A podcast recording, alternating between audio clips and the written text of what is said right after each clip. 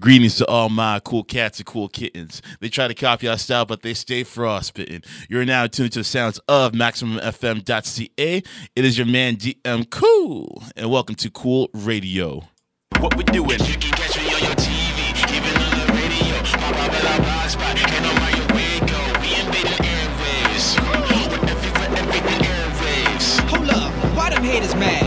stopping us, ain't no topping us. They be watching us, we so prosperous. Ain't no stopping us, ain't no topping us. They be watching us, we so prosperous. Oh, you didn't know? Your ass better call somebody! Indeed, indeed. Tell a friend and tell a friend that we're live on the airwaves, or in case you will be listening later on your podcast player of choice. Once again, it is your man DM Cool, and this is Cool Radio. Pardon me. Later on in the show, we have recording artist Julia Tynes in studio once again blessing us with some new music and a few other things to talk about, of course. And there's a whole bunch of things to talk about. Speaking of that, we got to talk about T.I., we got to talk about 50 Cent. We gotta talk about oh man, there's a there's a list of things to talk about. Like I had to literally organize what I thought would be the best things to discuss on today's show, and there is a lot to get through. So with that being said, let's let's break it all down. Um, before we do, however, you know, as far as the main stuff and what have you, there's a few things that I want to get off of my chest. So with that being said, I think it's time to let that dish breathe. Let this bitch breathe! I never get bored of that drop. I just want y'all to know that. but nonetheless, let's get on to it. Um, so a lot of things have transpired this week, and a lot of things that I've wanted to discuss, but I can't really condense it all into one. So I'm gonna try to do my best in regards to that. Um, I'll start off with two things. Uh, so first thing I want to get to for all my basketball fans out there, it is NBA All Star Weekend. looking forward to it. I know a lot of people aren't really looking forward to the actual game itself because it's not as competitive as it used to be, but it is what it is. We're still gonna watch either way. Uh, we're gonna watch for who's launching their new sneakers, who's doing this, who's doing that we're all gonna do that. Let, us just be honest. No one's gonna boycott it. No one's gonna say, "Oh, I'm not gonna watch." It. No, you're gonna watch it. You're gonna watch that. You're gonna watch the three point contest. You're gonna watch the dunk contest. Even though so many of you guys complain about how, oh, there's there's no stars in, in the dunk contest. Well, there's only been a few stars every now and again in the dunk contest. So again, what difference does this make? Either way, have fun with it. It's a it's a break from the monotonous regular season schedule. We're all waiting for the playoffs to happen. Just enjoy yourself. Like if you got to go to somebody's house to do it so be it. Like I'm going to my boy's house on Saturday to watch all the Saturday night events. Shouts to my man Javel. Um, but yeah, just have fun with it. That's all I would say. And moving on to the more important subject as well, which I really want to discuss, and I'll discuss later on in the show with Julia when we have her on air. Um, we got to talk about the 10 year anniversary of a project that we all know and love, or some deny to love for whatever reason. And I'm talking about So Far Gone, the breakthrough mixtape of our boy Drake. Um, a lot of people may or may not realize, but it's been 10 years since that mixtape dropped. 10 years. Like, can you even remember where you were 10 years ago? Um, 10 years ago at this time, 2009, second year of college for me. I don't know about you guys, but yeah, I was in those I was in those books back then. Um, but yeah, this is a huge mixtape, and I will be one to admit that when I first listened to it, I didn't understand it. Not that I didn't understand the concept of it, but I didn't understand, you know, the uh, back and forth of rapping and singing and then rapping and singing because I wasn't used to that. Not to say that I haven't heard rappers sing before or har- harmonize at the very least. I mean, you had Bone Thugs and Harmony who did it. You had Nelly who did it in his records. Ja Rule did it in his records, and a, a bunch of other people as well. But I think the way that Drake did it, as far as you know, having that MC element to himself as well as crooning to the ladies, so to speak. We've never really seen that successfully done before. And I think he really took the mantle on that. And because of that, he really changed the rap game in the sense where now you had to rap and harmonize at the very least on all of your records. It's not like a few artists like Bone Thugs and Harmony, for example, who did it, but they didn't really do it in a romantic fashion. Theirs is more of like a conscious fashion in the sense. But now it's to the point where every rapper, or it feels like almost every every rapper has to do it in order to get mainstream play or whatever the case may be. So I think he uh, paved the way for that. Not only that, but he really changed the way how mixtapes were listened to. For a rapper mixtape, it was always tagged with a DJ, meaning you always had the DJ shouting out his name or your name or whatever other projects are coming out, like those DJ Clue mixtapes back in the day. But with him, there were no tags on it at all. So it was a mixtape that sounded like an album. It was structured like an album. And I'm not saying that he was the first one to do that because there are other mixtapes that came up beforehand that did that. But he basically took that to the next level where every rapper was putting out a mixtape that was structured like an album, and you were probably downloading it off of datpiff.com at the time, because Lord knows I was. Uh, he revolutionized that. The MySpace game, he definitely revolutionized that as well. I mean, there weren't too many artists out there who were getting discovered off of MySpace outside of maybe Soulja Boy, for example. But yeah, it's someone like Drake who had the credibility of someone who was a talented lyricist, who wrote songs for others, and who was a decent singer at best, who was getting discovered off of uh quote unquote millennial platform. So I think he really changed the game in that regard as well from a digital standpoint. And going back to the whole mixtape structure like albums, you don't really see that a whole lot anymore because now the streaming game has taken into effect. And the difference between streaming and mixtapes is that with the mixtape, you're sometimes doing cover songs or you're doing freestyles over other people's beats and instrumentals. And because of that you have to worry about uh, sample clearances and stuff like that. So you can't really put those mixtapes onto a streaming platform. Whereas a streaming platform as long as all the songs are, are yours you own the original content and whatever samples you have on there are cleared then you could put it on there. So i think the streaming platform probably recognized that and try to evolve itself in that form and fashion as well.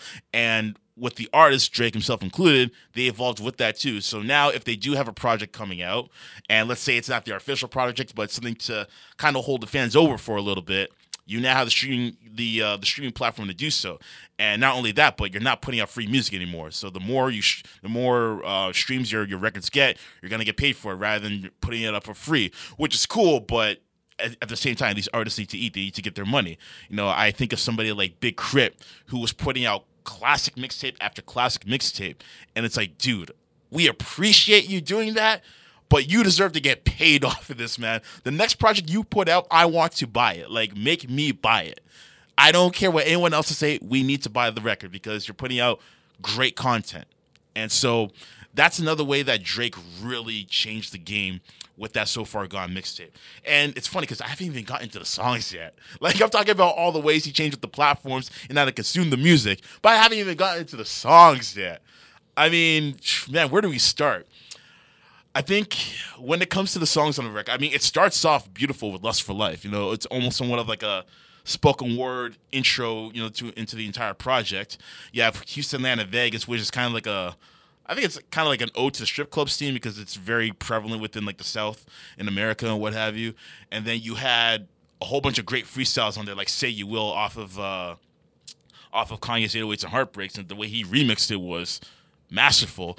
And then he even broadened his musical horizons by um, doing a free, not freestyle, but basically his own rendition, the cover, if you will, off of uh, that record, a little bit from Lykke Li. I think she's the sweetest artist, and I think with that mixtape, for me, I can't really speak for my, uh, for anyone else, but for me, it helped me broaden my ear for music. It wasn't just my usual hip hop and R and B and what have you. Once in a while, I would listen to something outside the genre. But I think with this mixtape, as well as, and I gotta give credit to NERD Seeing Sounds album, those two projects in particular really brought in my ear for music and helped me listen to music outside of the culture more consistently to give myself more creative ideas. Um, as far as what I would like to write or what I would like to, you know, discuss and talk about and what have you. So Drake really deserves a lot of credit for how the game is today. Um, I know he was inspired by uh, Kanye's 808s and Heartbreaks album, which really set the tone for a lot of artists that you hear now today. And I feel like Drake took that to the next level with the So Far Gone project. And I know there are some people who don't really like Drake because whether it's because of his sound or they're just jumping on the popular hate Drake bandwagon and what have you. But you got to acknowledge the fact that he changed the game forever. The only knock I would give to Drake is that, and I don't think this is necessarily his fault of his own because what he did on this project was so different, was the fact that each project he's put out since So Far Gone hasn't really lived up to So Far Gone. And that's not his fault. I mean, he kind of pulled a Nas on himself because everyone always says that Illmatic from Nas is Nas's greatest project, and he hasn't done anything since then. But when you have something so revolutionary and groundbreaking, it's kind of hard to follow up.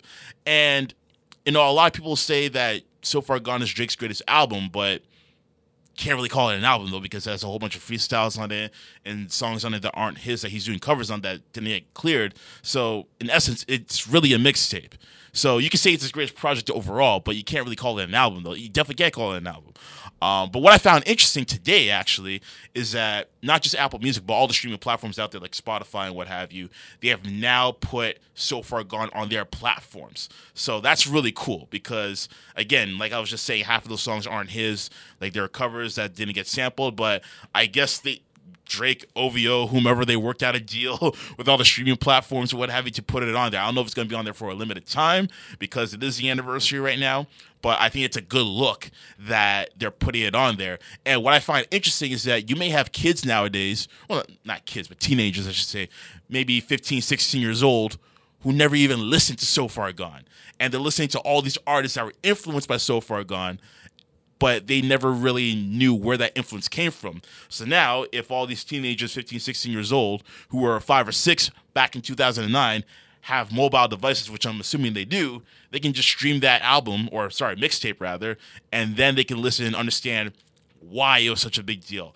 How Drake was able to propel himself with this project. So it'll be interesting to see how the younger generation takes to it if they do decide to listen to it. But nonetheless, so Far Gone is easily a classic mixtape, and it's one of the greatest mixtapes of all time for all the reasons I just listed.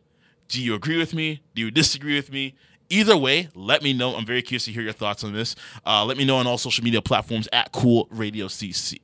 And coming up after the commercial break, we got recording artist Julia Tynes in studio. We're going to talk a whole lot about a whole bunch of things that really need to be discussed. So, with that being said, keep locked. This this is Cool Radio. We'll be right back after the break. Yeah. Uh, yes, yes, y'all. Welcome back to the show. Once again, it's your man DM Cool, and this is Cool Radio. And finally, alas, we have our guest for the evening. Now, she is no stranger to Cool Radio. She's been here before. It's been about four, five months, maybe give or take. Um, try to think about how long it's been since then. Eight months? Eight months, possibly, possibly. But nonetheless, uh, she is a very talented uh, singer within the Toronto community, and she is here to bless us once again with some music that she's been creating, as well as a few things that we would like to discuss on tonight's show. With that said, I have the lovely and talented Julia Tynes in studio. What up, what up? Yes, yes. How are you doing?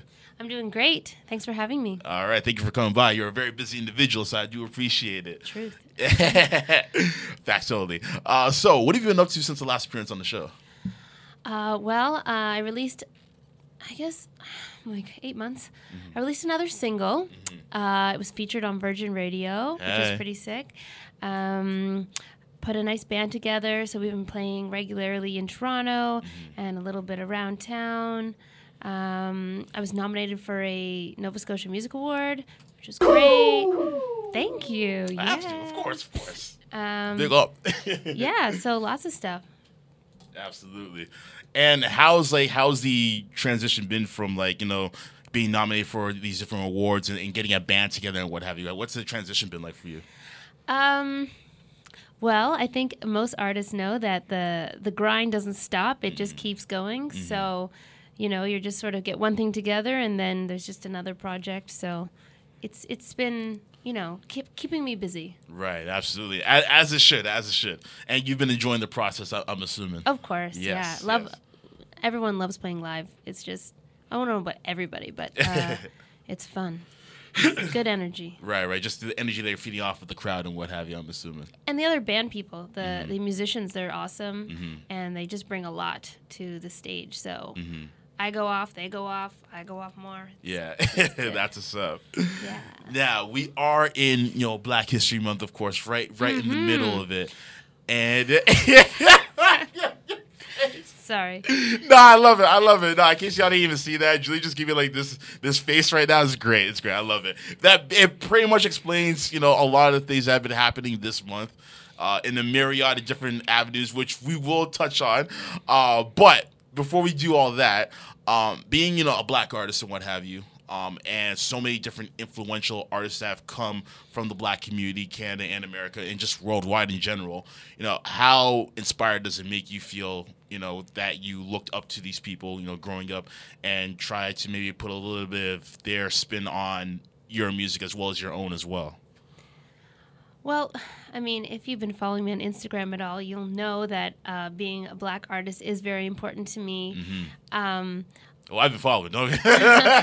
and um, yeah, I definitely I'm a pop artist, Mm-hmm. um, but there's a lot of soul to what I do, and I, of course that comes from my black heritage Mm-hmm. and listening to a lot of artists. Um, Mo- Motown, I love Mm-hmm. Motown, so I find there's a lot of like storytelling that I get from that, and Mm-hmm. um, even having conversations with my dad um, and his understanding of Motown. Mm-hmm. Um, he had kind of pointed out because I was saying how I wanted to tell a story like them, Mm-hmm. and he was saying, well, what they did though was tell a story from a black perspective. So Mm-hmm. instead of you know white artists at the time couldn't couldn't laugh or make a joke about cheating, Mm-hmm. and so so now from that I'm like, oh, that's interesting to look at it from not just that as black artists, but really a black perspective. Right. So I'm trying to add those kind of things to my my new stuff that I'm coming up with. Excellent. Now you mentioned Motown. Now, I'm so glad you did, uh, because the Grammys took place uh, this past Sunday, and there was a bit of controversy. Uh, with Jennifer Lopez, as she was part of the Motown tribute. Now, not only was she a part of it, but she sang lead for the majority of the the performances. Um, you being a black artist, like, how did you feel about that? What was your take on that? I think they wanted somebody who was going to be a performer, Mm-hmm. and they wanted somebody, you know, if if uh, Bruno Mars was free, maybe he would have been the lead from that, even though he's not black. They wanted somebody who was going to be a lead a lead performer. Mm-hmm. Um, of course, J Lo isn't a vocalist first, and Talk um, about it. So, so I think it's not so much that she wasn't black; it was Mm-hmm. just that she wasn't carrying the soul with her voice. Um, I'm sure live it was it was epic, um, but watching fr- a video afterwards, you know, Mm-hmm. You were like, oh, couldn't Beyonce or I mean, even let Adele down there, like Right, like she actually has a seriously. soul uh, element. She does. Yeah. So, um, yeah, I was I was hoping to see some some just some more some more soul to it. Right. And I'm thinking to myself, you know, was this a decision that was made by the Grammys? Was this a decision that was made by Berry Gordy? Because if, if it was by Berry Gordy, who's a co founder of Motown, then I'm like, okay, I get it. You got the co sign. But now I'm looking at Berry Gordy because you, of all people, should know that Motown is a, a historically black label. And with that said, if you're doing the 20th anniversary, or if you're doing the anniversary of it altogether, then you should have a black lead, in my personal opinion, or at the very least, someone who does have that soul element. Yeah, I wish Alicia had just Right? She was hosting. delivered it. She was hosting the show. She was she I was doing know. two pianos at the same time. Like clearly, she had nothing else to do. It's like, hey guys, two pianos, just sing. yeah, for sure. So you know, I I definitely agree with you there. I would have I would have liked to see it represented uh, represent Motown Mm-hmm. better for sure. And I'm trying to think to myself, like, was J Lo promoting something at the time? Like, did she have something coming out? Because that's the only way I could think of why they would have her, of all people, do it. Like, they could have had Kelly Rowland do it. They could have had Jennifer Hudson do it, especially when you t- take into consideration she's one of the Dream Girls. I, I mean, I guess the only thing is, is those are those are singers first, and they're going to stand not stand there, but they're going Mm-hmm. to give a more static performance in terms of like just moving around the stage. Right. So maybe for the Grammys, they were just like, we really want that full dance number, which of course is less important when it comes to Motown. I mean, you could have you could have done their kind of choreo. Right. I didn't even see that that classic trio choreo. Right. So and that kind of explains again it goes back into the disconnect yeah, like with there the was a Grammys disconnect with, with yeah. the Grammys and what Motown actually is. Yeah. was. So I Right. don't know. I don't know what happened there. I Yeah. was like, what? it's a bit of a it's a bit of a headache a hell of a head scratcher i mean you had alicia was hosting the damn show like come on And they had all those wonderful. I mean, i mean hell they even had fantasia do the uh, tribute for to aretha franklin yeah, I don't know. I, I mean, I would even say even Ariana Grande would have done a better job because at least she would have had the the vocals. right and j-lo does not have that i mean i could be wrong but it looked like there were parts of that performance where she was lip syncing Oh, I'm sure she was. and if that's the case then that's man that's a kick in the pants right there to say the least because this is Motown. You know what I mean? Like you got to do Motown they, right. They did it live. They did it right. Absolutely. They nailed it. Exactly, and before it was Motown, it was Cadillac Records. Like, you, like there was a long lineage of black performers within America. No, as far the more we talk about this, more it's like there are so many black artists who could have nailed Right. it that it's like it just shouldn't have happened. right, you could have gotten You her know, to do, do, it. do a You've tribute to Selena and have J Lo. Do a tribute It- to Motown. Mhm. Have somebody who actually has been influenced by Motown because Right. I don't think J Lo's music has been influenced. No, not at all. not at all. Not in the slightest bit. And like again, J Lo's not the strongest vocalist, and that's me putting it lightly. And it's funny because like if there was anyone like let's say you just mentioned the Selena like a Selena tribute. If it was someone who was non-Latina to do a Selena tribute, I'm sure people would be up in arms. Like people at least within that community would be up in arms. You know, so like Mm-hmm. I feel like there has to be a level of authenticity when when, when something like this comes about. Yeah, about. they're not going to do a tribute to um, to country music and have Beyonce lead it. right, exactly. So then why? So if it's not going to be that crisscross, then you can't just now black people are just getting cut out. exactly. Fact. exactly for real and oh man and like there's so many things that um that I've been noticing like this month in particular when uh for for Black History Month like this year I should say like there's so much disrespect like this is probably like one of the most disrespectful Black History Months that I've I've witnessed from like a media standpoint like just the way you know black art, black entertainment just often gets kind of like looked down upon and disrespected from like different media outlets and what have you. Like I've I've seen it on, on a smaller scale and I've just seen it on a large scale this year as well. Um, what I want to talk to you about in particular is, you know, you were mentioning um, you know, if you've been following, you know, my Instagram and social feed and what have you, you put up a post, I think it was last week, that was very poignant. And I was so glad that, that you posted it. Thank you. and you, no, thank you. I should be thanking you because I've had this discussion with so many people on so many. I had a discussion on my own show, all right? Right. Because I feel passionate about this. Um, but you basically uh, put up a post um, and you were talking about the idea of blackness and what it means to be black, etc., Mm-hmm. and people's perceptions of that based on what we see in media and what have you. Um, I don't want to put words in your mouth, so if you could, you know, just kind of shortly elaborate on, on what it is that you, that you're discussing. Um, in short, I was just saying there's a difference in being um, visually black and your identity as a black person. Mm-hmm. Right. So a visually bla- black person Mm-hmm. and a person of black heritage who's who's not, you know, walking down the street, people might not know you're black, Mm-hmm. um, may have a different identity. Um, but they both would have black heritage th- that is contributing to their identity. Right. So that's just to say that black people don't all have the same identity. Right. Um, so it's not it's not it's not to claim that um, I would have the same upbringing and, and the same experience as somebody who is a visual minority. Um, but you know, I have black parents, and that's something that white a white person doesn't have. Right, exactly. And I and I have you know my great great grandfather um, did escape from slavery. That's something um, that has shaped my family um, and has shaped who I am. And to say because my skin is lighter um, that that's not who I am. Um, well, it's just it's hurtful um, and it's angering. Oh, yeah, I'm like, is angering a word? it is now. it's angering.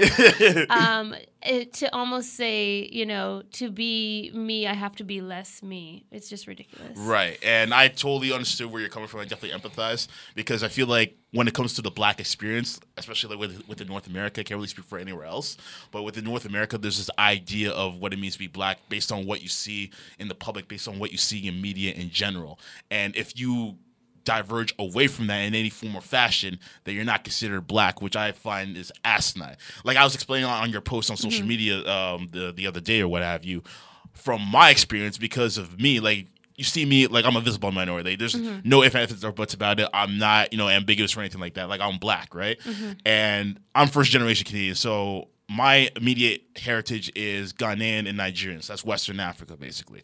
So that's where my parents come from, and I have faced personally myself, I face prejudice from people on those ends. Not not all people, of course. I don't want to put any aspersions on on the whole cast of people, but I've experienced uh, people telling me that I'm not really, you know, African because of the fact that I was born here. So if you're trying to take that aspect away from me just because of the fact that I was born on, you know, a diasporic soil, then you being here as well, what does that mean to you? Like, are you are you now saying that you yourself are less black as well because you're here too? Because that's basically mm-hmm. the same reason why you're denigrating me. So I feel like a lot of people they really need to open up their minds and broaden their minds on what blackness is, like especially within the community as well, because we're not one monolith. Like we all have different thoughts, views, and opinions, and what have you. Mm-hmm. And the thing I hate the most is that going back to my earlier point is let's say you partake in an interest that isn't stereotypically black for, for anything. Mm-hmm.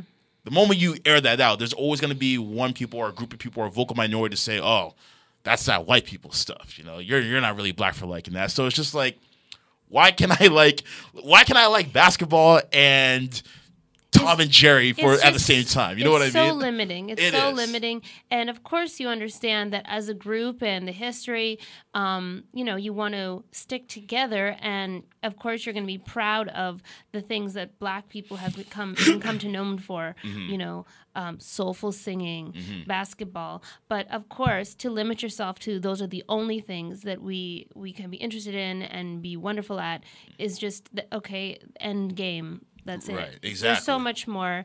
Um, so it's not to say that you, you're going to totally forget everything that has been accomplished, Right. but it's like we're glad we did that, and now we're moving on to other things as well. Exactly. Like like we shouldn't we shouldn't shy away from seeing black people in other spaces that don't, nec- don't that don't normally occupy black people. Like we can't and mind you this before the, all the controversy, but we can't make fun of Tiger Woods because he's the only black golfer. We can't make fun of let's say uh, I'm trying to think of this guy's name. Uh, Jarome Iginla for being one of the few only black hockey players in the NHL at one point in time. Um, even like when it comes to stuff like animation, for example, like there's not a whole lot of black voice actors within animation as well. So we shouldn't denigrate them because they chose the path to being like a black voice in, in animation. So there's so many different spaces that, that we occupy and that we should all encourage them just as much as we would encourage somebody who is a recording artist or somebody who is an athlete in a quote unquote black populated sport, uh, black populated sport. It just shows how diverse we are as a people. And as a people, we're not again, we're not all one monolith, and we have different cultures that we come from. So my Ghanaian Nigerian culture may be different from, from your culture that, that that you came up under as well. But it doesn't take away from the fact that we're both black. It doesn't matter what shade we are. We still have black history entrenched within our blood. And I think it just needs to be talked about more as well because I'm from Nova Scotia. Um, we have T-shirts. They say we've been here 400 years. Um, so there's a culture and a history there um, that has nothing to do with Africa. Right. And so to grow up as a black person there, um, you, you might not have a lot in common with someone from Africa. Right. And and is that does that make it any less black? I certainly don't think so. I, I sincerely I doubt certainly that. don't like you're, think talking, you're, you're, you're talking to somebody who was born and raised here, but has immediate roots to Africa, and has been called not black or not African because of the fact I'm born here. So if they're telling that to me, you know, like then like we have a problem at the very least. You know what I mean? So yeah, it's just it's just one of those things that we as a people, like regardless of where you're from, here, Jamaica, wherever, it's something that we have to work on. Like we can't let media dictate what blackness is to us. At the end of the day, as individuals, we should dictate what blackness means means uh, to one another. Your version of blackness may be my maybe my maybe a different version of blackness that I have, but it's still blackness nonetheless. I'm not gonna tell you no, that's not black enough, and you wouldn't do the same to me either. And I think that's the way it should be. Like if this if this is how you represent black culture, more power to you. And I think that's the attitude that all of us should have going forward Mm-hmm. no, I completely agree. for sure. Now, we are going to get into the games portion. This is a, a portion that you're very familiar with. Uh, so, with that said, we're going to get that track queued up, and it is a game that we like to call Cool or Uncool. And I'm going to play it just like this.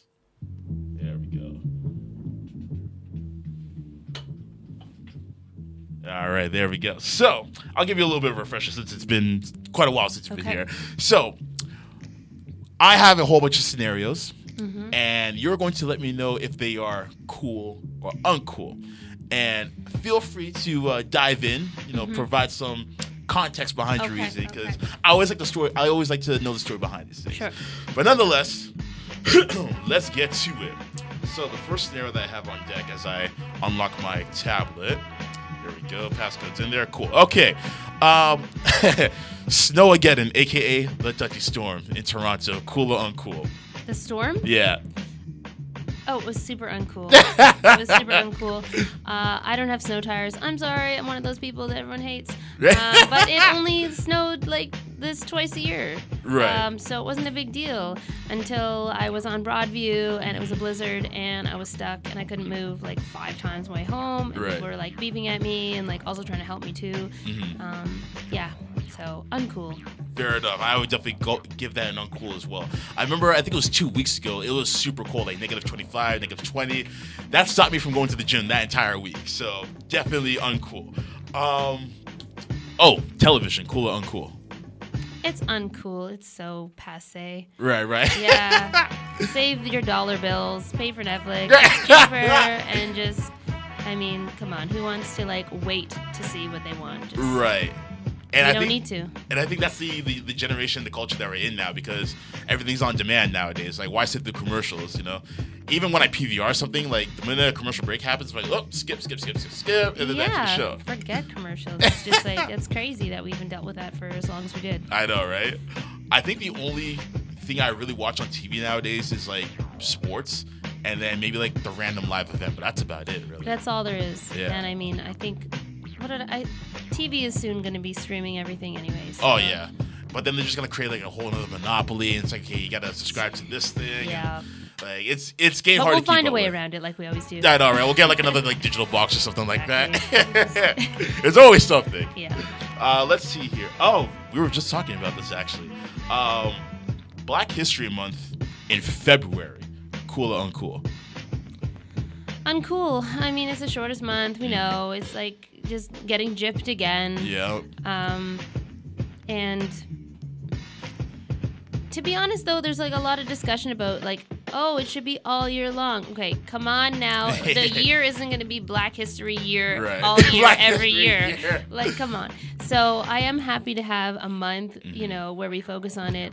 Mother's Day all year long. Of course it is, but we have a reminder, and for the people who who just you know are tuning out or they don't have a connection to it, that's Yeah. that's a time to remind them and educate them. So, you know, having a month is good, but Right. probably like a longer one. Right, like January would be dope. You know, start off the year right because it's like the longest month of the Yeah, year. Yeah, that's that could be good. Four and a half good. weeks. Yep. but yeah, I think it's definitely important because not a lot of people know about the contributions that Black people have made. You know, within North America at the very least. So I think I gotta bring up one. I have to bring up one. Oh, please, please. So, um, the slap shot invented by black people. oh, there. See, hold on, hold on. That's not even in our sport, and we gave y'all something. You're welcome. That's right. It was a colored league. It's originally from Nova Scotia. Mm-hmm. Um, my great grandfather played in it, and they were really rough, really tough, and um, it's been noted on Wikipedia. Check it out. there you go. See, the more you know, people, the more That's you know. Black people. Yes, Hockey. Especially when it comes to this country as well. They do love their hockey. Mm-hmm. They just don't like it when certain people play hockey. I'm just saying. uh, a little jab in there. Um, and then let's go with one more actually. Valentine's Day, cool or uncool? I think it's uncool. Okay. Yeah, I don't. I don't need it. Right. I don't need it. Just every day is Valentine's Day for me. There you go. With the boo tang. That's right. It's, it's you know chocolates and I mean we're in Toronto, so you can just like go have a meal with someone you love like for like five bucks Right. any day. Like, you know, Exactly. And I feel like as soon as people realize how, in terms of like the marketing of, of Valentine's Day, how it's all like a monopoly, how it's all a game for them to spend endless amounts of money or whatever just for one day, the better off they'll be. that's that's all it is. I think it's fun when you're like a teenager. It's an excuse to like tell someone you like them. But once you're an adult, you're like, okay, I like you, and you already knew that. Yeah, even even as a even as a teenager, like I didn't really, I don't think there's. One, I was dating a girl one time, like around that around that time, whatever. But like we didn't really care. It's like Happy Valentine's Day, I guess. Oh, I got some gifts back then. It was good. Oh, look at you, Yeah, it was- Heartbreaker. All right. Well, speaking of Valentine's Day, I think this is an appropriate time to get to this next game that we have, which is called "I'd Quit the Game." Oh, Every second, every minute, man, I swear that she can get it. Now, I'll give you a refresher on this one as well, since it's been a minute. But uh, in this game, you know, in an alternate universe, alternate universe, Okay. uh, you are the eligible bachelorette. All right. All right. So you're wheeling, dealing, kiss stealing, jet flying, limousine riding, all that good stuff.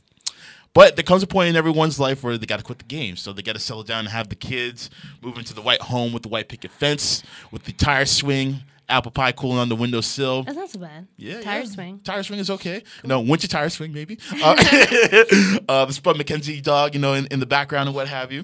Uh, so with that said, if you were to quit the game for one of these two gentlemen that I've handpicked, who would you quit the game for? And this is going to be the uh, early 2000s edition of Okay. I'd Quit the Game. Okay. I remember people then. Now I don't remember anybody. Yeah. Oh, okay. Would you quit the game for Omarion or would you quit the game for Usher? Oh, Usher. Usher. Oh my god. Like what was that first song? That oh, I can't remember. Was it nice and slow? Maybe one of his early early songs. It was so sexy. Oh, it had to be nice and slow then. I just wanna take it nice and slow. Was it that one? I don't know. Now I'm thinking of other songs. Oh, you that- make want to leave the one with start new relationship. That was a big record. That was like 97, I think. That was a good one. But there was another song even before that. But yeah, He, Usher. he had a lot of hits. Yeah, I think, for me personally, my favorite album from him was Confessions, like 2004. That was a good. That was like peak Usher. Like he was in the bag in that one. he was And then even 8701 was pretty dope too. You remind me, you don't have to call.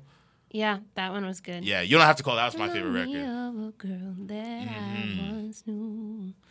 That was a big record. Yeah, it was good times. Definitely. it was, man, times were just easier back then. Yeah, like, no responsibilities or very little. We were in school. exactly. Like, I think I was still in the eighth grade or something like that. Like, know. good I can't do the math. I'm purposely not doing the math. Oh man, but hey, listen. If anyone asks, your black don't crack. All right. There you go. with that said, ladies and gents, I still have Julia Tynes in studio with me right now. When we get back, we have Trip Talk. So three of the hottest topics that took over pop culture. And with that said, we'll be right back after the break. Yeah. Uh, yes, yes, y'all. Welcome back to the show. Once again, it is your man DM Cool, and this is Cool Radio. I still have the lovely and talented Julia Tynes in studio. Hey. Hey, hey, there you go. Now let's get into trip talk, ladies and gents. So that's three topics, three minutes. Um, let's just jump right into it. So, first topic involves Floyd Mayweather, T.I., and Fifty Cent. Now, how it involves Floyd, May- Floyd Mayweather is this. Basically, what ended up happening was um, amidst all the controversy of Gucci and the uh, the blackface ski mask that they put out, um, a, lot, a lot of black people were saying, you know, cancel Gucci, cancel this, cancel that, boycott them, etc., etc. Meanwhile, Floyd Mayweather, being the uh, money bag man that he is, he went to a Gucci store, stacks of cash, and bought a whole bunch of Gucci stuff. All right. So he posted this on social media. He obviously knew what he was doing. He's known for being an agitator. He likes to garner attention off social media. We know his ploy. So that's what he did. Now T.I. decides to drop a diss track uh, to uh, Floyd, Floyd Mayweather. I literally can't remember the name of the record, but I actually haven't even heard the record to be honest. But he basically put out a diss record, um, calling him all sorts of names under the sun and what have you. And 50 Cent, being an other agitator, uh, basically trolled Floyd, Floyd Mayweather and put out a note, a handwritten note that was in the fashion of how he would perceive Floyd Mayweather to write it in.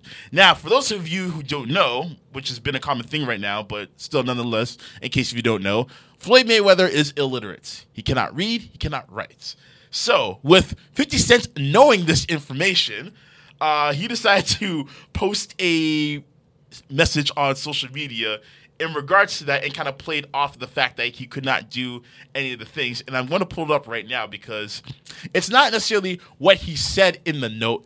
It was how the note was written, all right, and the fashion and style that it was written. So I'm just to pull it up right now to read because I think this is probably one of the funniest things I've seen all year. I'm sorry. I normally, I mean, I mean, who am I kidding? I do laugh at these things, depending on who it's coming from and who it's directed at. And because it's coming from 50 and it's directed at Floyd Mayweather, I feel no remorse about it. I'm sorry. Like, you have all the money and the resources in the world to educate yourself, but you don't do that. Like, to me, that's just whack. But, anyways, I digress. So, as I'm opening up the note right now, and I'm waiting for the bandwidth to, to clear. Basically, 50 Cent put out the note stating the following, and I quote Why we gotta boycott Gucci? Mind you, he's reading this in the fashion of Floyd Mayweather, so bear with me. Why we gotta boycott Gucci? FTI, he ain't nobody. His career is over. I know 50 Cent is gonna see this and say, I did it right. This. F him too. Sincerely, Floyd Money May what? Now, again, it's the fashion in which he writes it in that makes it hilarious. So I'm just gonna give you just an idea of what he did. So, for example, he starts off by saying why, not even spelt W H Y, but literally Y. And then, and then, and then he literally spells Gucci G U C Y.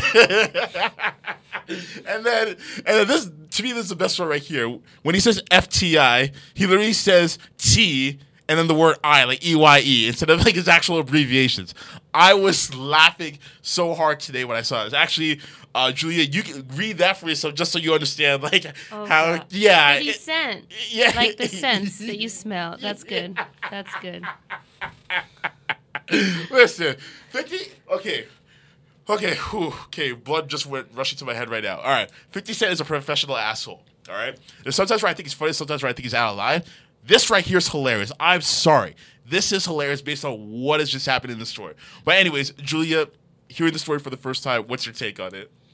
I think that uh, it's definitely an appropriate uh, response. You know, at least he's not getting all he's not getting angry to the you know the way most people do, where we're just gonna ignore it. Like Right. at least we can be like, you're a total douche, Right. And uh, you know we can all be down with that. Right. Oh yeah, of course. Especially when it comes to Floyd because he's just out of pocket with half of the stuff that he says and what he does. Basically, I mean, this guy is this guy is the person to go into any like club or establishment and just make it rain and all that stuff. And I remember there's one time where he said, you know, why do I gotta give money back to Africa? What has Africa ever done for me? I'm just like, oh god.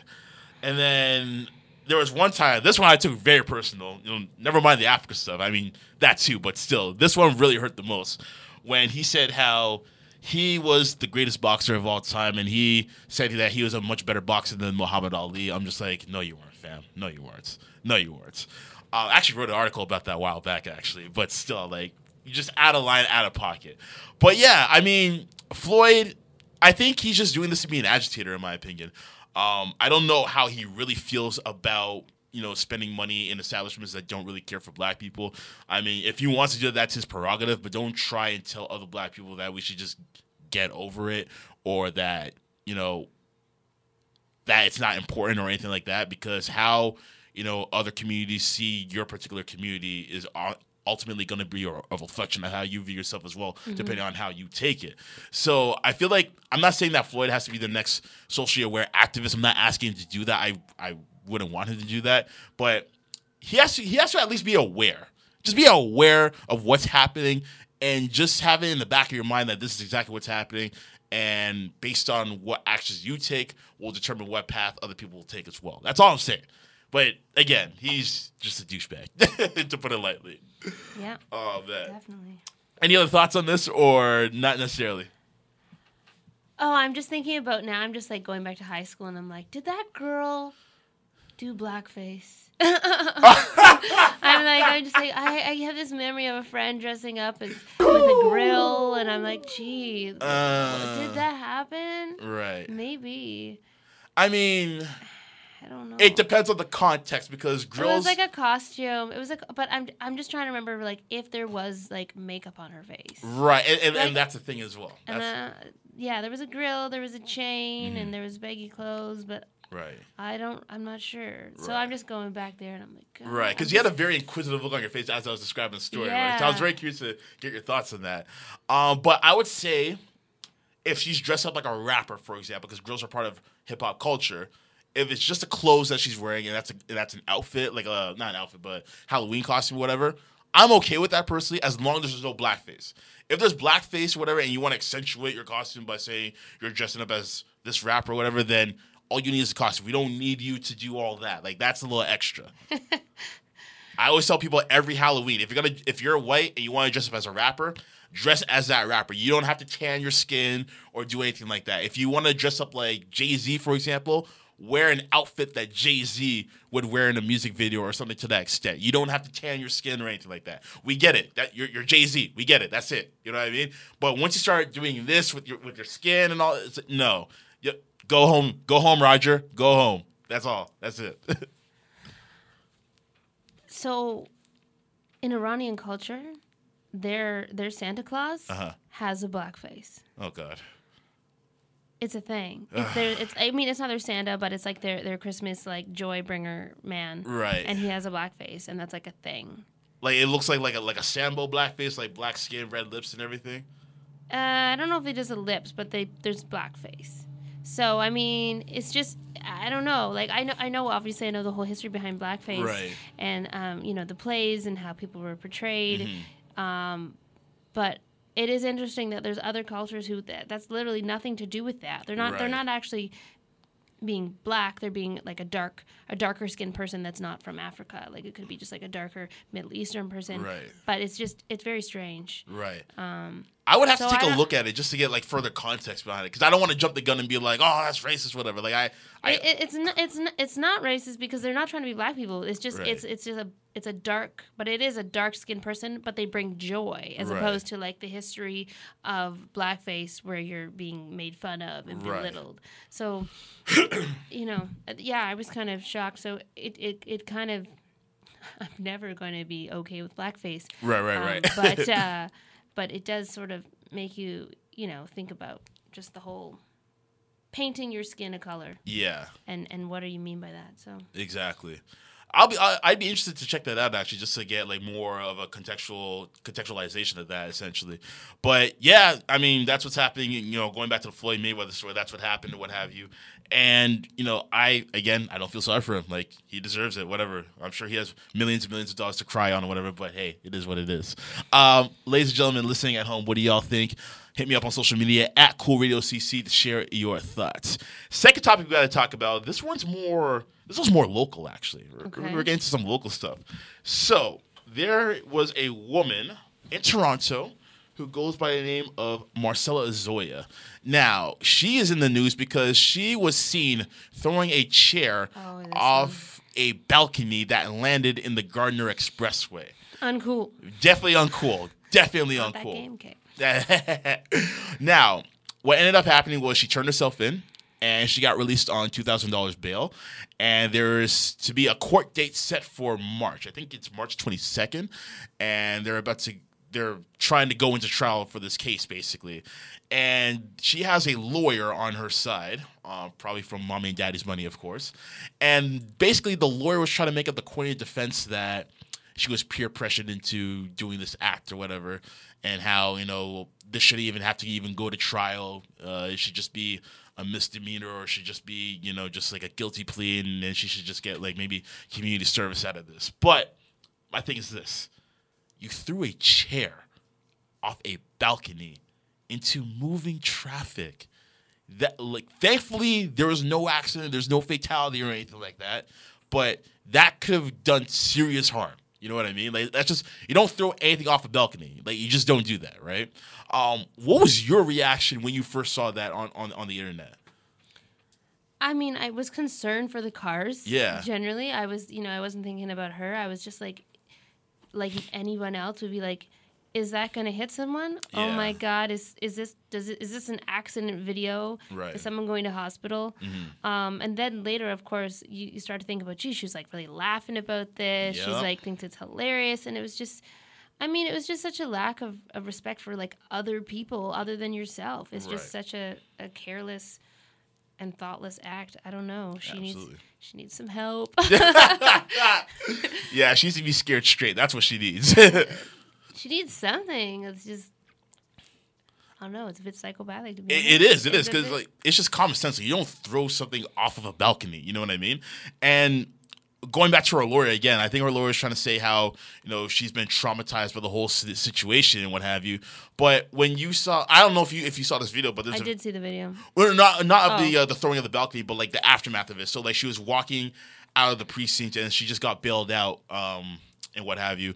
And there are reporters asking her, you know, you know, how do you feel about the whole situation, et cetera, et cetera.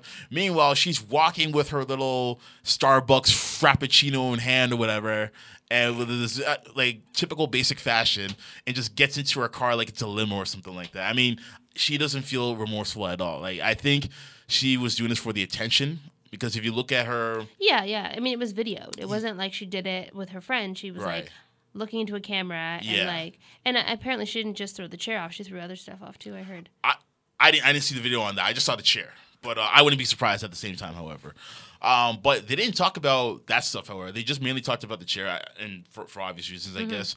Uh, but yeah, like uh, you look at her, the the photos that they have of her and what have you. Like she kind of looks like she's like an aspiring Instagram model or whatever the case may be. Yeah. So and she's 19 as well, like 19.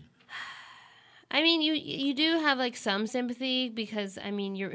I'm pretty sure your brain is not fully developed at 19. Right. Um, mine wasn't. Uh, although I did have the sense to not try to like kill other people. Yeah.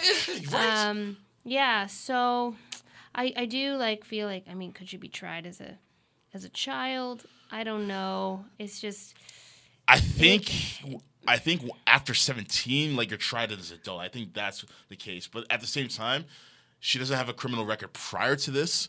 So I'm not sure what is going to transpire, but like if she were to be convicted, for example, based on the charges of I think it's like reckless endangerment or something like that, um, she like the highest sentence she could receive is life imprisonment. That's like the worst case scenario. Um, but it really depends on how this trial goes. Like I do feel like she needs to be disciplined, and it can't just be a slap on the wrist. Like she has to, she has to suffer the consequences. Like you just you don't do that. Like I know there weren't any deaths or anything that that took place, but again, you got to be punished. and unfortunately she's she is maybe going to be using it as, a, as an example with you know a few years back maybe people wouldn't throw the chair off because there's n- like you didn't have an audience now you have an audience so you're like what stupid things can i do Right. you know and this definitely would be like people will be like okay i think i will not do something dumb like this Right. this girl um, has a criminal record Right. Teachers could probably use as as an example in school Mm-hmm. and it sucks to be an example but um, it probably helps other people It does, yeah. You know, like you want to do it all for the gram, for the likes, for the reposts and the retweets. Well, there you go. You can retweet your ass on to jail, basically. I mean, I, I hope she doesn't go to jail. Obviously, I, I would hate for a 19 year old's life to be ruined for being stupid because you know we all do stupid things. But yeah, Right. I- obviously she, she needs some some sort of intervention where she's going to realize um, her actions do have consequences and affect Right. other people. Yeah. I just don't want it to be a thing where like it doesn't even get to trial. Like she just pays like a fine and then like off she Because we know if it was a black person, they'd be going to jail. Oh, thank you. thank you. Like obviously, like Jesus. Yeah. Oh man, like they and, would. and don't even like say you know if they're Muslim because like they're they were deporting them. of course, yeah. They lived here 10 years. They're a real citizen. They're gone. Basically, I mean, like they would if it was a person of color, they would get the full maximum punishment possible. But because you know it's you know Innocent white girl. She didn't know what she was doing. who didn't know any better. She's 19. Okay. She's still exploring the world. Yeah, and- Starbucks. Yeah. oh man, But why? what is the thing though with the Starbucks and the straw? Like, you know, there's so many pictures like in the last year of Yeah. people drinking Starbucks, like, but like in a weird way. Like they're like, I know, right? Like, like they're making out with a straw, what have you, trying to be cute. but it's weird. It, it is weird. It's just just drink. Like I don't. I don't get it. I don't get it either. And it's just you're not posing with like your phone or teddy bears Yeah. or like it's just cups and straws. Like, is Starbucks paying you for this kind of promotion? It's not just the Starbucks though. It's like any drink, you know, with some ice in it and like a straw. Mm-hmm. Yeah. Like I see like Selena Gomez and and all that just with the the straws. I don't know. Maybe it's a thing where, like, if you're born like after the year 2000, maybe that's a thing. It's a thing. It's a thing. I know. Like to that particular generation, I would say, because I, I don't I don't. yeah, like there's probably I can probably go Yeah. online and find like somebody started this. Yeah, and like I don't understand the appeal of all that. You know what I mean? I just and like uh, looking off to the side, like yeah, trying to be all stoic, and I'm like, no, no. It's like get rid of straws. Did you see the turtle video? Come on. yeah, man. I don't know, man. This is uh, anyone born after 2000. Like, you gotta let us know because we don't know what's Let happening. Let us know. Yeah. Please. Tell Exactly. me. Yeah, tell me, tell me right now. But uh, it's funny though, cause I when I heard when I heard about the story, I gave her the nickname of Chuck a Chair Chelsea. That's that's that's my Oh, nickname for her. Yeah, make, make that hashtag, people. Chuck a Chair Chelsea. It's actually a tongue twister a little bit. Chuck a Chair Chelsea. Chuck a Chair Chelsea. Chuck a Chair Chelsea. Chuck a chair Chelsea. Chuck a chair Chelsea. Oh, it is hard. I had to think about it a couple times. Yeah, how much wood could a woodchuck would have wood? oh man, but nonetheless, ladies and gentlemen, um, do y'all agree? Do you disagree about you know what her punishment should be? Should she face pr- imprisonment or should she be disciplined at the very least in some form or fashion? Either way, let me know. Hit me up on social media at Cool Radio CC and share your thoughts.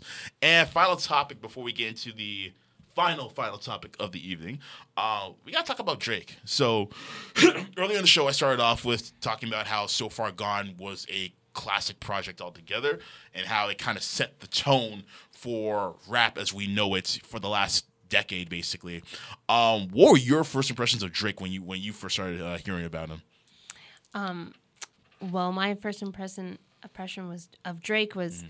oh, he can walk. uh, uh, yeah, I grew up. I grew up watching him on Degrassi, and he seemed Oh, so sweet, and so. For me, it was hard to, to believe some of the, the hard persona that maybe he was given, the attitude. Um, and it was just like you know, I went to school for for singing, dancing, acting. So you sort of, I had teachers who who have children on Degrassi, and so you know how much power Degrassi had. Um, so people are like, "Oh, how did Drake do it?" Is like he was on national television for years. Right. Like he had a fan base. One of the hardest things to do as an artist is grow your fan base. Right. Um, so if you have a fan base, just getting off the ground is going to be so much better. And of course, Drake is super talented Right. and creative and amazing. Um, but so are many other people. And uh, so, yeah, for sure that was my thought. For sure, yeah. Now, when, when it comes to him being like on like a teen soap opera and what have you, if anything, I felt like he was kind of going against the grain for, for a hip hop act. Like if it was any other act in, in music, it may have been a bit of an easier transition, but I feel it because he was a rap act and some of the uh, distinctions that rappers have to go through, quote unquote, like you got to be hard, you got to be a gangster, et cetera, et cetera.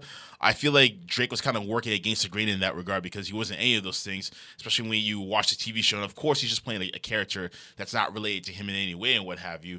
But perception is key, you know, in all facets of life, Yeah. especially in rap culture, especially when you hear phrases like keeping it real and stuff like that. So I feel like he had a lot working against him in that regard, but I feel like at the same time he came out at a good time because ironically enough, rap was starting to transition out of the whole gangster persona as far as mainstream is, is concerned. And Kanye had a lot to do that when him and 50 kind of had that little sales battle with uh, their albums coming out, and that was kind of like the turning point, I would say.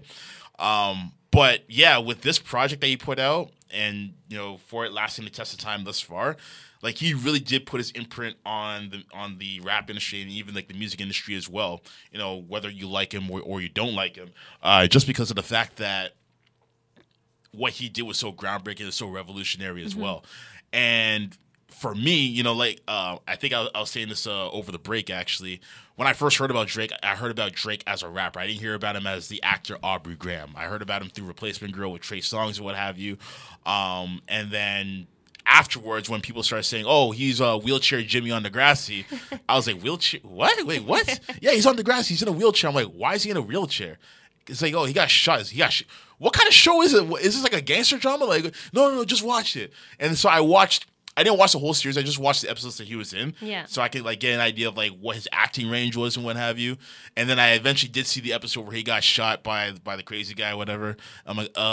Oh, I started watching it after that, so he was just always in a wheelchair to me. Oh, okay. No, I watched it beforehand. Like, it's funny because beforehand, he looked like like a legit teenager, like like 15, 16, kind of like in the middle of puberty somewhere. The hairline wasn't really like crisp or whatever. It was kind of Mm-hmm. No, like all then. over the Not place. then, then. It's No. kind of all over the place. He had, I, I'm not sure if he had braces in or not, but I don't think so. I don't think he had braces. He was like he was a hottie. okay, fair enough. but yeah, no, I remember seeing that episode. I'm like, oh, so that's how it happened. That's how he became wheelchair Jimmy. Okay, so it was interesting, you know, watching that stuff. And then it was interesting just seeing his growth overall as an artist. Like he came out with his first mixtape in 2006 was Room for Improvement. Then a year later he came out with um, Comeback Season. That's where I heard about Drake, you know, around that time. And then as I was going into college, that college for me was like the mixtape era for me because like a lot of artists were putting out mixtapes around that time mm-hmm. for free download and stuff like that and they were structuring like albums so that you didn't have the DJ screaming in the background all the time. Like Right. was, you just heard the artist and you heard you heard what they had to offer.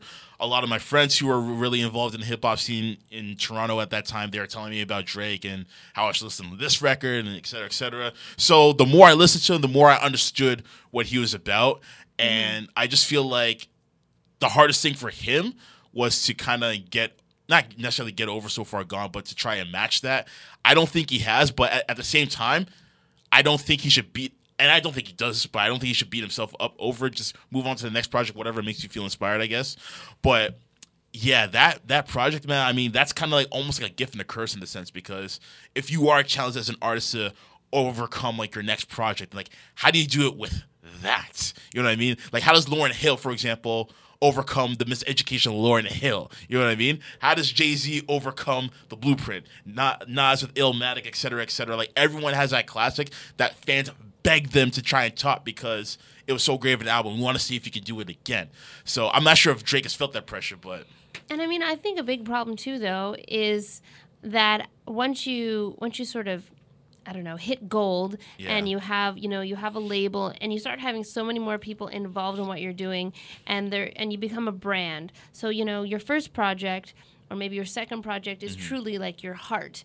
And then after that, then you have to you- you're just adhering to to so many different criterias. Like Yeah. Lady Gaga for instance, everyone's like, "What are you doing?" yeah. Um, and I mean, it's just there's so many people involved that start making you know choices about what you're doing. Yeah. And and even like getting played on the radio, like you know when he was just doing a mixtape, he was doing it in a way for himself. Right. And then once he was Drake, Mm-hmm. then you know he's like, well, we want to have a we want to have a Grammy. So Mm-hmm. what what does that involve? If you want to be on top 40 radio, then your your hook better be like blah blah blah blah Mm-hmm. Right. blah blah blah and Right. do it like three times in a row and then like a million more times. Yeah. So if you're like, oh, that's not that interesting, well, you're not going to make any money being interesting right now. Unfortunately, radio needs to change. and it's funny because you know the whole the whole hook thing, what have. I think he's just an. I think I personally think he's a natural with the hooks because I remember that same year that So Far Gone came out, he was on everyone's record just doing hooks and stuff like that. Like, he just has a natural hook for for commercialized music, and he also has that underground aesthetic to him. Uh, secondly, I love how you brought up Grammys because I'm not sure if you saw his Grammy speech No, or I heard, about, it. Heard about it. Okay. yeah. And I thought it was point of what he said. Like, essentially, he just said you don't need a Grammy to have yourself validated as an artist because people aren't really. There are some people who are the curators who don't necessarily understand what kind of music it is that you do. So I thought it was pointed for someone of his stature, especially, to make that stance because he's like arguably the biggest star in music, basically. Um, so I really thought it was I'm sure he didn't say that when he got his first one. Of- of and, course. Or, and if he didn't have one, you can, you know, you don't need a Grammy once you have a Grammy. Right. Because you'll always be a Grammy award winning artist. Right, exactly. But uh, having that signature on your name is definitely going to open doors for you. oh, definitely. So, yeah. so you don't really count it, eh? so I guess I mean I agree with the fact that there's great music that's not being um, recognized. Yeah. But um, I definitely think having a Grammy. Um, it makes it easier to say something like that, maybe. yeah, definitely. Nobody is gonna. No one cares if you say that if you don't have a Grammy. Right. We're not even listening to you. Right. You don't have one. We don't care.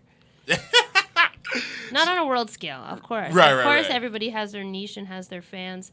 Um, but on that scale, Yeah. he's he's on that scale because he has Grammys. Right. and it's it's funny because um, his first Grammy, because you're talking about like when you when you have a Grammy, you're good. His first Grammy, you know, he it was for a rap album of the year for Take Care, and he beat out a lot of people, including Nas, which is which is huge because Nas is someone who's actually never won a Grammy before, which is mind blowing to me because he's one of the most talented musicians ever. Mm-hmm. And that's another pod for another day because I could go for days on that. That's, that's blasphemy because he's my favorite of all time. But mm-hmm. a- again, blasphemy. So you know, I guess it does make it easier for you to make a statement like that if you do have a Grammy already. But I feel like at the same time, however, if you want to continue to win more Grammys and what have you, then you wouldn't make a statement like that. So I don't know if it's him being content with where he's at as an artist right now, as far as the accolades and the adulation, what have you, or if he felt like he really felt the need to make a statement in that regard, regardless if he if he had the Grammy or not. Of mm-hmm. course, makes it a lot easier too. But I feel like someone of his position.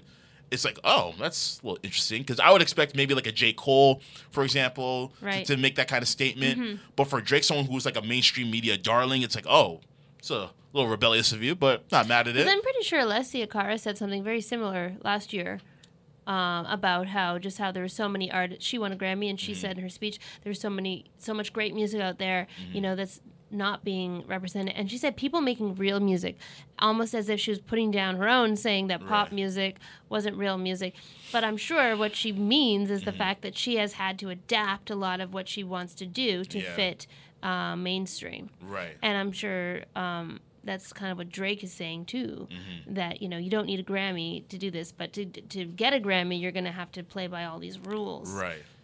Mm-hmm. And, and it's interesting because like depending on what artists you're listening to and depending on what genres they're from as well, some of these artists may have had to change up their styles and what have you in order to get that Grammy. Oh, totally. um, and to stay relevant. Exactly, yeah. And one of the few who I don't think necessarily had to change, he definitely evolved, but I don't think he had to like change from like and do like a complete 180 was Kendrick Lamar. I feel like with him, his music has always grown. He's always still had the same aesthetic to his music. It's just grown, you know, sonically and and verbally and what have you as well. Um, but I do feel like the Grammys they they they don't always get it right, and when they get it wrong, they kind of get it colossally wrong as well. like I feel like when it came to his, his first mainstream album, I should say, because his first album was Section 80, uh, but Good Kid, Mad City, that should have won for best rap album, but they gave it to Macklemore instead because Macklemore was a more popular mainstream artist at the time. Yeah, and it comes down to you know you're winning for the album, but sometimes it comes down to the song. Right. And what song? You know, how big was your hit song on there? Right. And he had Macklemore had that that huge Thrift thing- Shop and And was uh, this- what was the other one though? uh, Can't Hold Us, City Can't, Can't Hold, hold us. Yeah. That one. That was the song of the year. So Right. in a sense, they, I sometimes I think you just win because it was song of the year Right. and album and and it matters on who's the, on the committee as well, and whoever's on the committee, are they actually listening to the album, or are they just listening to the singles? ah, I mean all of those show like the fact that you see the exact same faces every time tells you that it's not just it's about more than good music. Right. I mean, And then, I mean, even with that album of the year category, that, that category gets very janky at times. Because I've seen within like the last few years, especially, you've had a lot of hip hop and R and B artists that are in that category. Even at one point in time, I remember last year that that category was dominated by hip hop and R and B uh, uh, acts. Like Jay Z was in there, Kendrick Lamar was in there. Um, Childish Gambino was in there, Bruno Mars was in there, and then you had Lorde in there, and then eventually it was Bruno Mars who won. And I'm not mad at that win because he had a really good album. Like 24 Karat was an amazing album. Like New Jack Swing R&B. Like he he put a stamp on it, and he's been validated by by uh, Parliament Funk and George Clinton and all these other guys. Right. Um, I feel like to the Grammy committee that was probably the safe choice because he's done both uh, hip hop and R&B and also pop as well, and he had like the, the larger hits. But I'm not taking anything away from him Yeah. because I, I do think he deserved that. Personally, I would have loved to have seen Kendrick Lamar win that award for, for the Damn album because that album was amazing. But I'm not mad Mm-hmm. that it was Bruno Mars. If it was Lorde, I would have been mad. but Bruno Mars, I like Bruno, so it is Yeah. what it is. yeah. Yeah. But nonetheless, ladies and gentlemen, what do you think about, you know, going back to So Far Gone and what have you? Is it a classic project?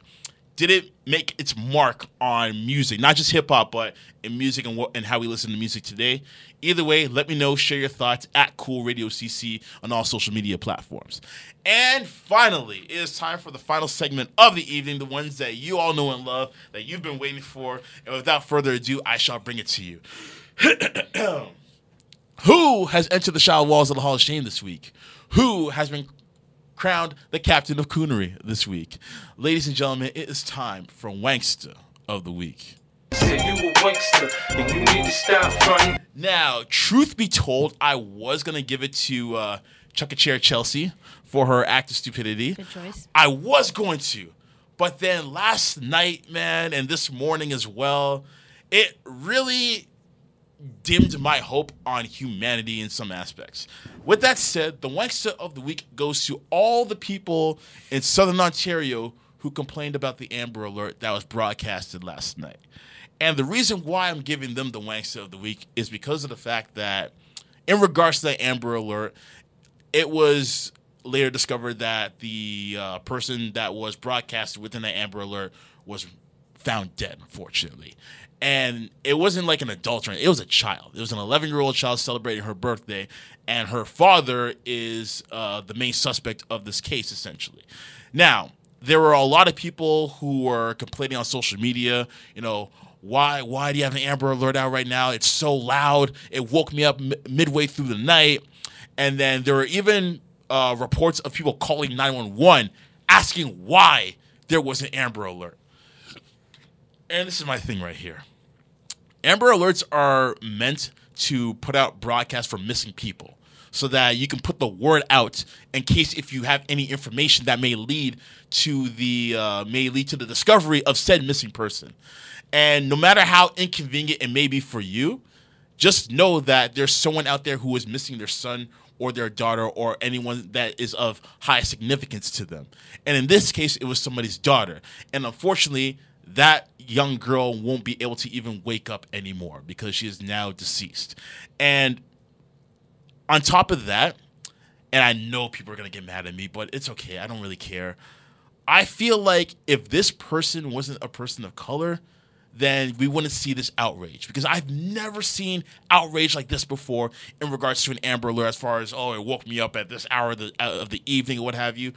If this was a person, and mind you, we didn't. No one knew. Um, no one knew what the person looked like, what have you. But when you look at the person's name that was um, documented within the uh, the Amber Alert, it was a person with a name that had an ethnic background that was not indicative of Canada. It was pretty obvious. So, judging by the name, you knew it was a person of color.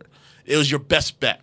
But if this was somebody who had, you know, a quote unquote North American name, whatever you want to call it, someone whose name wasn't of color, someone whose name was of Anglo Saxon descent, like if it was like, Tina Thompson or something like that, something generic like that, then I'm sure we'd all be banging and knocking on doors like, oh my God, we got to find Tina, guys. But because this person had an ethnic name and the Amber Alert came at, well, like 11 at night, I don't know what time it was exactly, then people want to complain.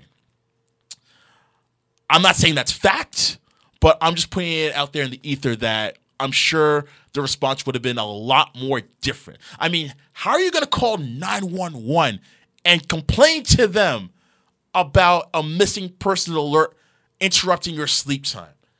Like, that has to be one of the most biggest first world privilege problems I've ever heard of in my life. And it just goes to show that humanity still has a long way to go in terms of self growth and progression. So, for all you people who complained about the fact that an Amber Alert was put out for somebody who was missing, who then later turned up dead, you guys are the biggest wankster for that. Whether even if this person was discovered alive and, and, and that would have been the better result, the fact that you're still complaining about it shows you how little worth you have for human life that isn't revolved around you and your own. So with that being said, you definitely deserve the wankster for that. Do you deserve it? 100% you do. I'm going to drop the wankster one more time, just like this. You a wankster and you need to stop. Julia, what was, what was your take on that? Well, I mean, it's one thing to be cranky when you're waking up in the middle of the night. It's another thing to take the time to go and post it on social media. You know, and no one likes getting woke up, and even if you, you you wake up and you find something horrible happen, there's nothing you can do about it. You know, the best thing you can do is just be annoyed and go back to sleep. Right. Why are you going to post about it, And especially knowing that the person has died? Mm-hmm. You know, at that point, just shut up. Yeah. And you clearly weren't that tired if you took the time to post on social media or to call 911 and interrupt somebody else's call that may be of more importance and dire need. Yeah. I mean, I think like my phone when it came on, it just kind of it vibrated. Right. Um, but my boyfriend's was like really loud, like the the siren one, Right. and it did go off th- three times, and so you weren't. You were. This is the first time it happened, so you didn't know what was going on Yeah. um so I think you know that's what people are, are complaining about. But again, like you, you know, just just complain to the people in your house. Why why would you take the time to, to publicly go? Just why? It, it, it, Why, why go public with it? it doesn't make any sense. It doesn't make sense. It, it just it's just a reflection of the times that we're in. It's it's self entitlement. It's it's privilege. It's it's it's a lot of prejudice as well. To be honest, because again, like right, I I firmly believe that if that person was not of color, if it was just some person with a generic Sarah Anglo-Saxon name, yeah, exactly, then we'd be like, oh my god, hashtag find Sarah. But because it's somebody with an ethnic name, it's like, oh, why are you interrupting my sleep for? They're with their father. Da, da, da. I'm like, if they were really with somebody who is of uh, res- who is a responsible caretaker, do you think they would even put that out in the first place? Like, you use your head, man. I don't know. I just, A lot of the complaints came like way after too, like when it was like it was over, yeah, and then it, I don't know why you're taking the time to. exactly. Like, if it really disturbs you from your sleep, then why are you tweeting about this? Go back to bed. Go back to bed. Like, th- that's all you got to do. Go back to bed. Yeah. Uh, I don't, I don't know. Either way, uh, my condolences to the family for sure, and like I hope they they they get justice somehow, some way. Uh, but nonetheless, we have reached the end of the show. So, uh, Julia, I want to thank you for coming through. Thank you. Yes, again, you're more than welcome to come through anytime. You are a cool of fame member, as I like to call it. Yes. So you already know. Um, any uh, future projects coming out? Uh, yeah, I'll be dropping some new songs soon, very soon, whenever I decide to get the album cover together. Um, and uh, you can- Presentation is key. yeah, yeah, um, yeah. You you learn so much on your first project, though. Like, don't have a different album cover for every song. Right. So you're like, oh, I like this picture. Okay, one song. I like this picture. Now you're halfway through, and you still want to release some more. And you're like, I have to do a new one. Like, Yeah. does it make sense now to do one for the rest, like, the other five? Like, Mm-hmm. what to do now? I don't know. Um, but yeah, uh, in Toronto, I'm playing March 16th at Say What. I'm in Ajax. Um, where am I in Ajax? Blanking. Check out my website, juliatynes.com, There for all my go. events. Um, but lots of stuff going on in March. That was a good way to plug in the website, by the way. I, I give you kudos on that. Clap, clap, clap. uh, but yes, definitely, definitely. And yes, as you guys already know, um, tune in it every Friday night to listen live as well to catch the podcast later on. Uh, you can always catch the podcast on SoundCloud at Cool Radio CC. We are working hard to gain that on multiple platforms. We have it on Google Play as of right now. We're trying to get to it on Apple Music and, uh, or sorry, um, iTunes, I should say, and other platforms as well. So make sure you keep them locked for that. Uh, but yeah, follow us on social media at Cool Radio CC. Next week, we will not be in studio. I repeat, we will not be in studio next week, but we will be back March 1st. So keep it locked for March 1st. We'll have some information on that. And as you already know, Cool Radio is a division of Cool Click Media and Entertainment, reminding you each and every day that we are creating our own legacies. And as we get out of here, we will play the smooth sounds of Julia Tynes once again with Stand Still. So keep it gravy and wavy. We are out of here. Peace. Every time I stand still, I feel you move. But every step I take, baby, it's you I lose. Every time I stand still, I feel you move. But every step I take, baby, it's you I lose. I'm here trying to make things work. Never knew how much this distance hurts. I'm leaning for a kiss, but somehow I miss it. Got me going